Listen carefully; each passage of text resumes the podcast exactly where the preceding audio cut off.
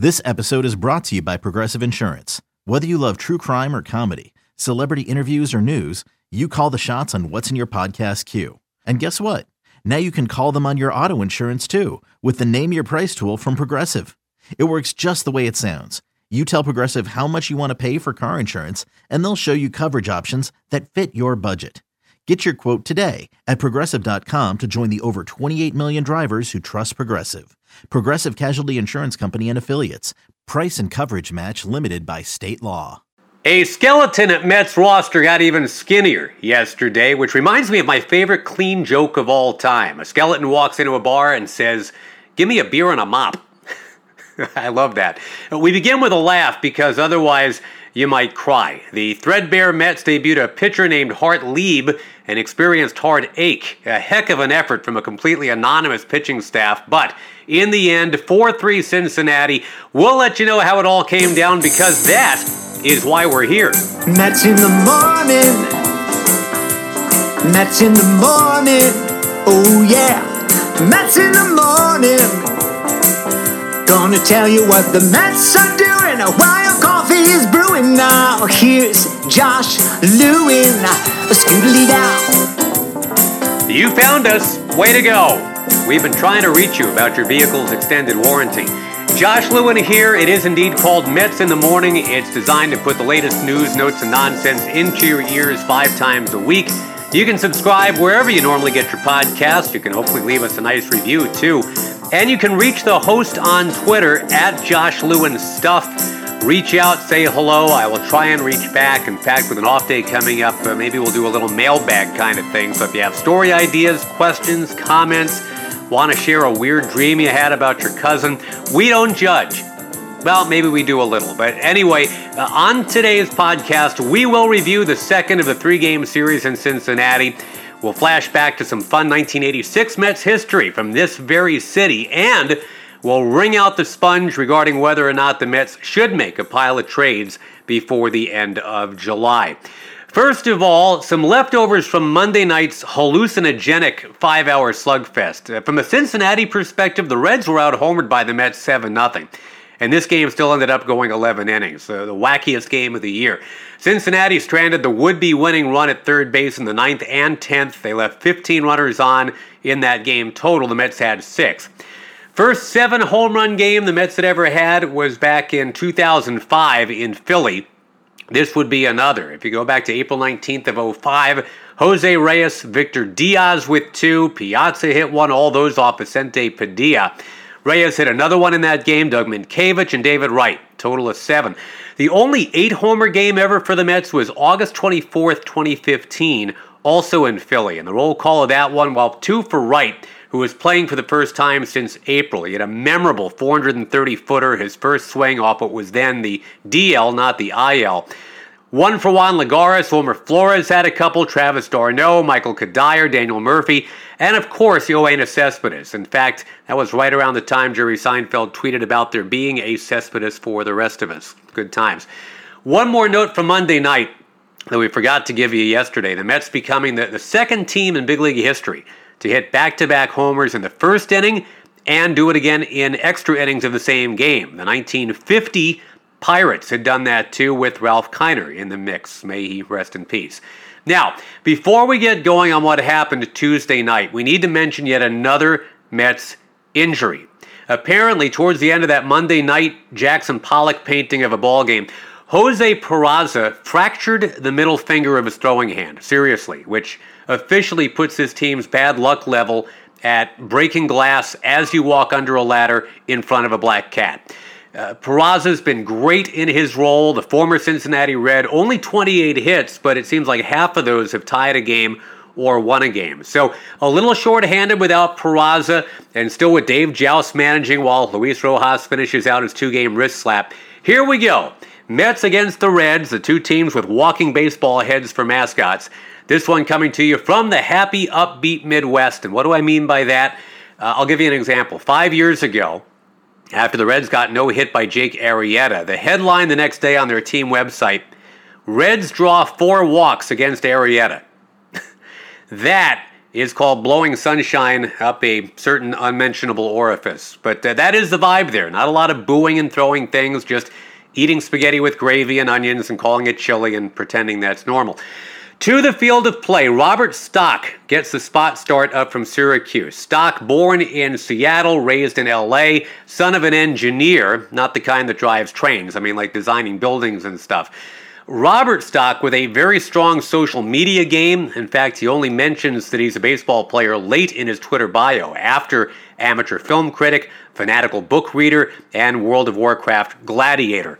I liked his answers to the recent Twitter question about which actors were cast in a role so perfectly you can't picture anyone else doing it. He chose Gene Wilder as Willy Wonka, Sacha Baron Cohen as Borat. I think that's spot on. Although I, I don't know, I'd like to have seen like uh, Morgan Freeman as Borat, Sean Connery as Borat.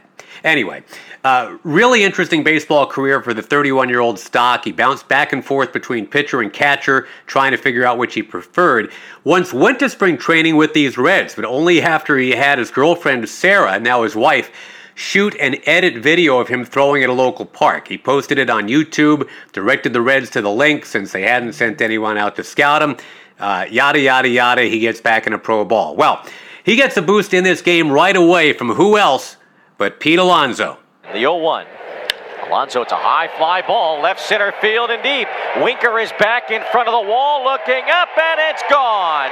Home run, Pete Alonso, and it's just a continuation of last night.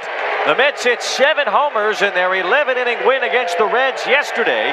Miley left that pitch up, lit her high to Alonso, and Pete hit it high and deep to left center field. That is his 19th homer of the year, and the Mets have a 1 0 lead. Another road home run for the Polar Bear, 16 of his 19 now, number 88 of his Mets career in just his 300th game. But in the bottom of the first, fellow University of Florida product Jonathan India hits a home run, and we're all tied up. Hey, let's do a Florida Gator Sporcle quiz. Name as many Florida Gator big leaguers as you can. Ready? Go. Uh, Harrison Bader. David Eckstein. Sounds Jewish, not Jewish. Al Rosen. Sounds Jewish, was Jewish.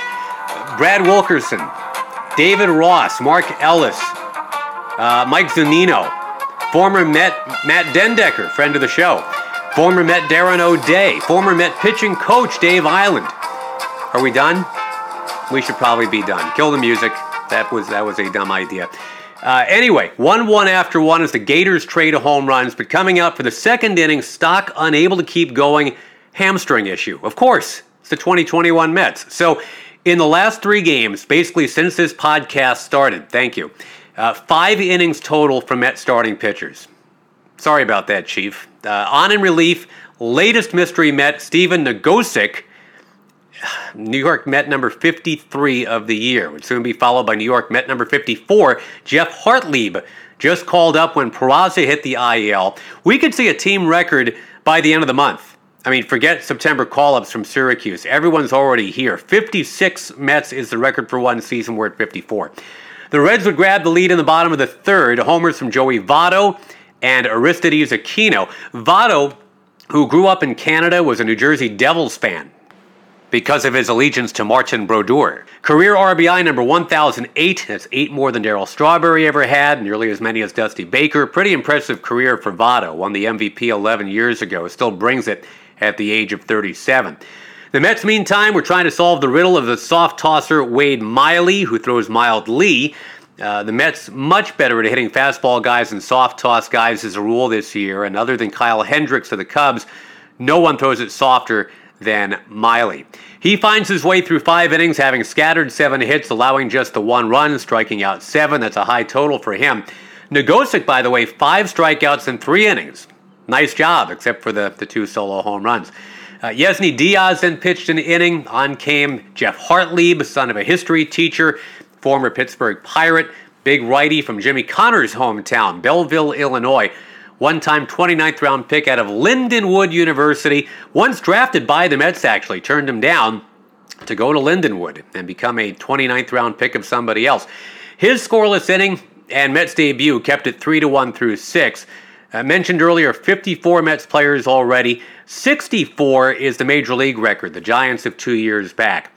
To the top of the seventh, Mets get a couple walks to start the inning. Nimmo strikes out looking at a big cutter. Former Met uh, Brad Brach comes on to face Alonso. The New Jersey native falls behind three and one. Alonso squibs one to the mound. Brach fires to first, and Joey Votto drops the ball.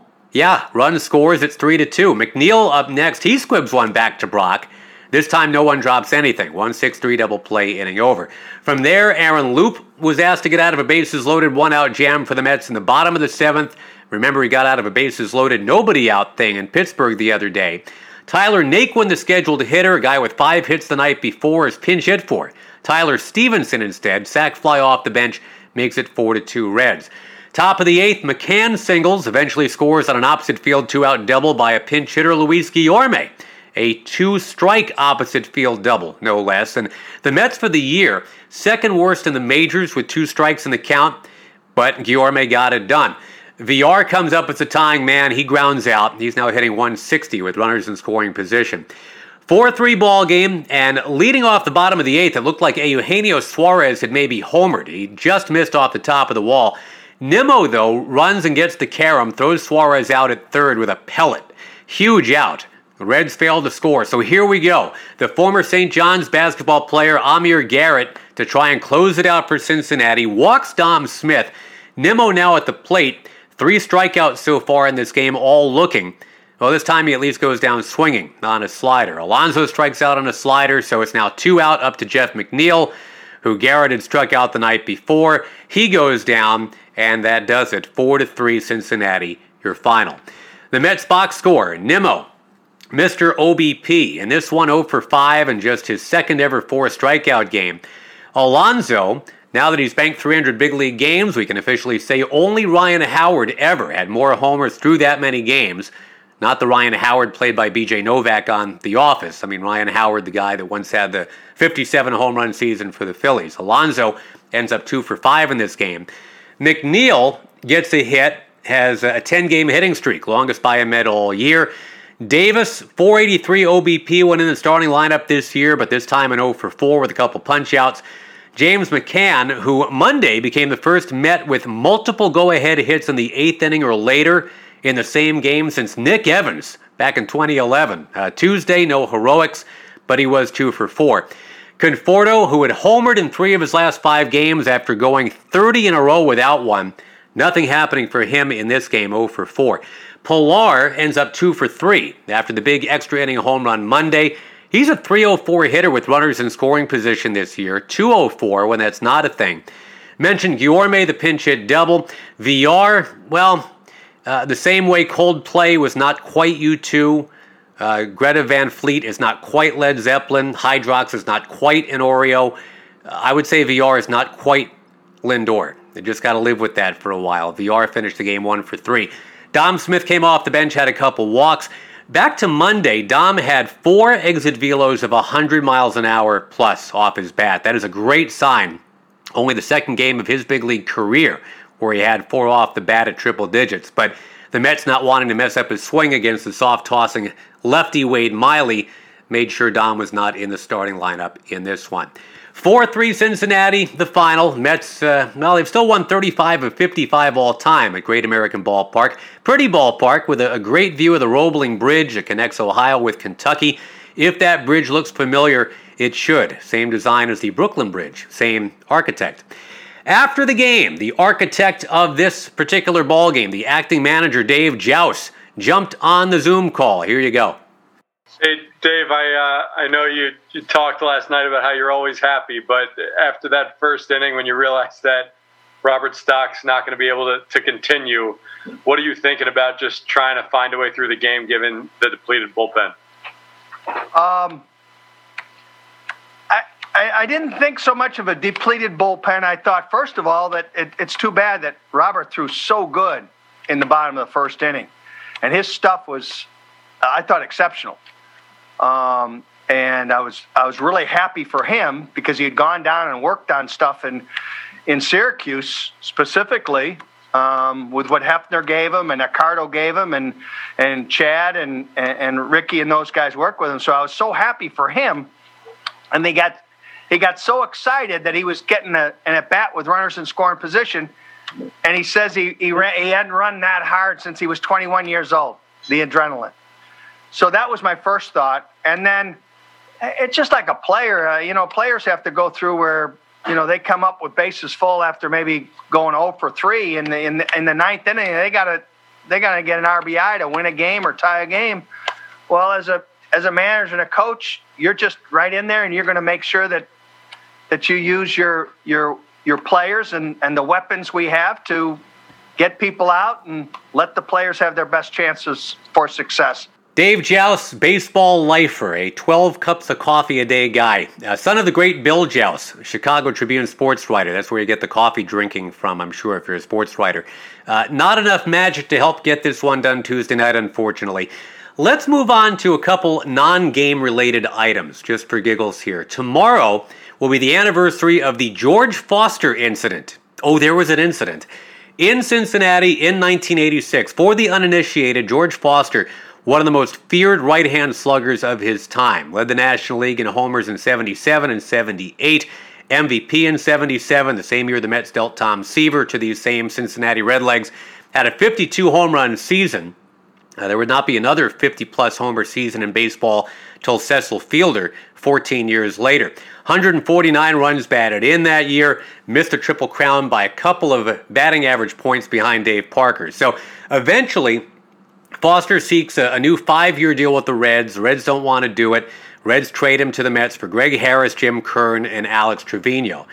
That 52 home run season, well, uh, Foster hit 13 his first year in Flushing after joking about how many airplanes at LaGuardia he was going to hit with that mighty black bat of his. Foster was 37 once the 86 season began.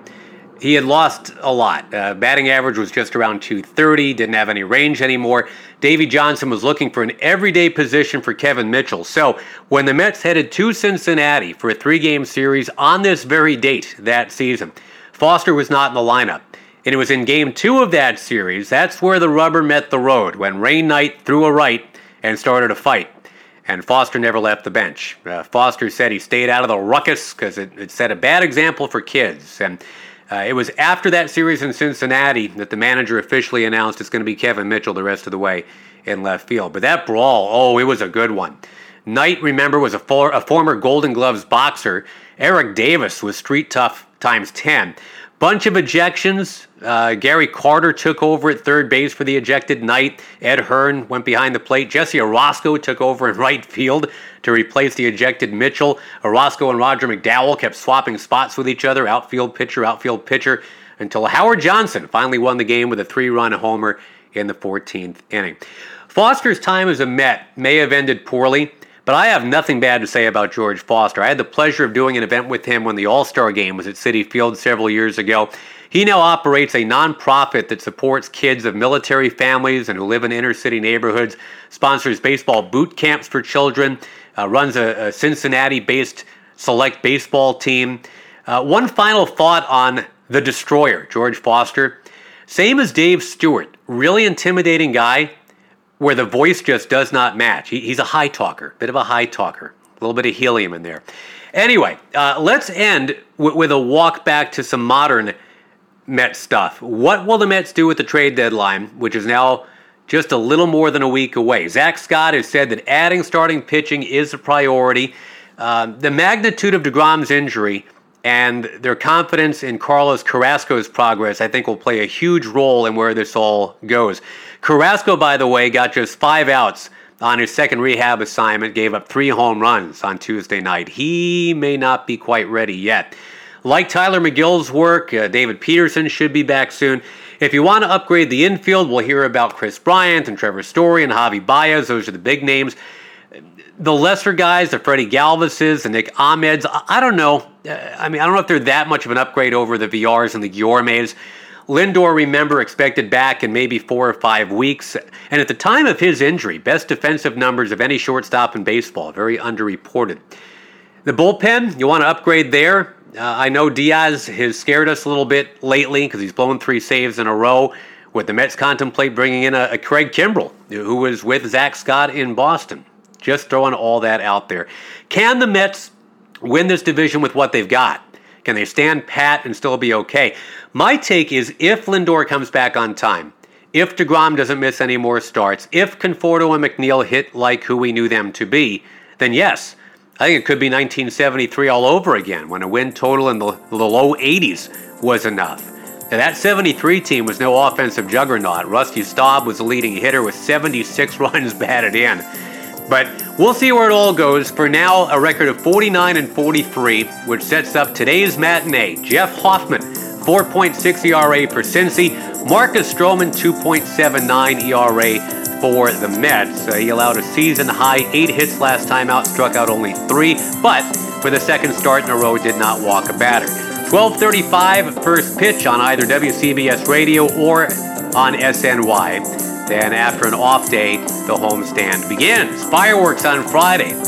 The uh, coolers are given away over the weekend. Those six-can coolers. Those games against the exciting Toronto Blue Jays led by Vlad Guerrero Jr. Once again, the final Tuesday night from Cincinnati, the Mets gutting it out trying to spackle it together, but coming up a little short. It was the Reds four and the Mets three. Take care.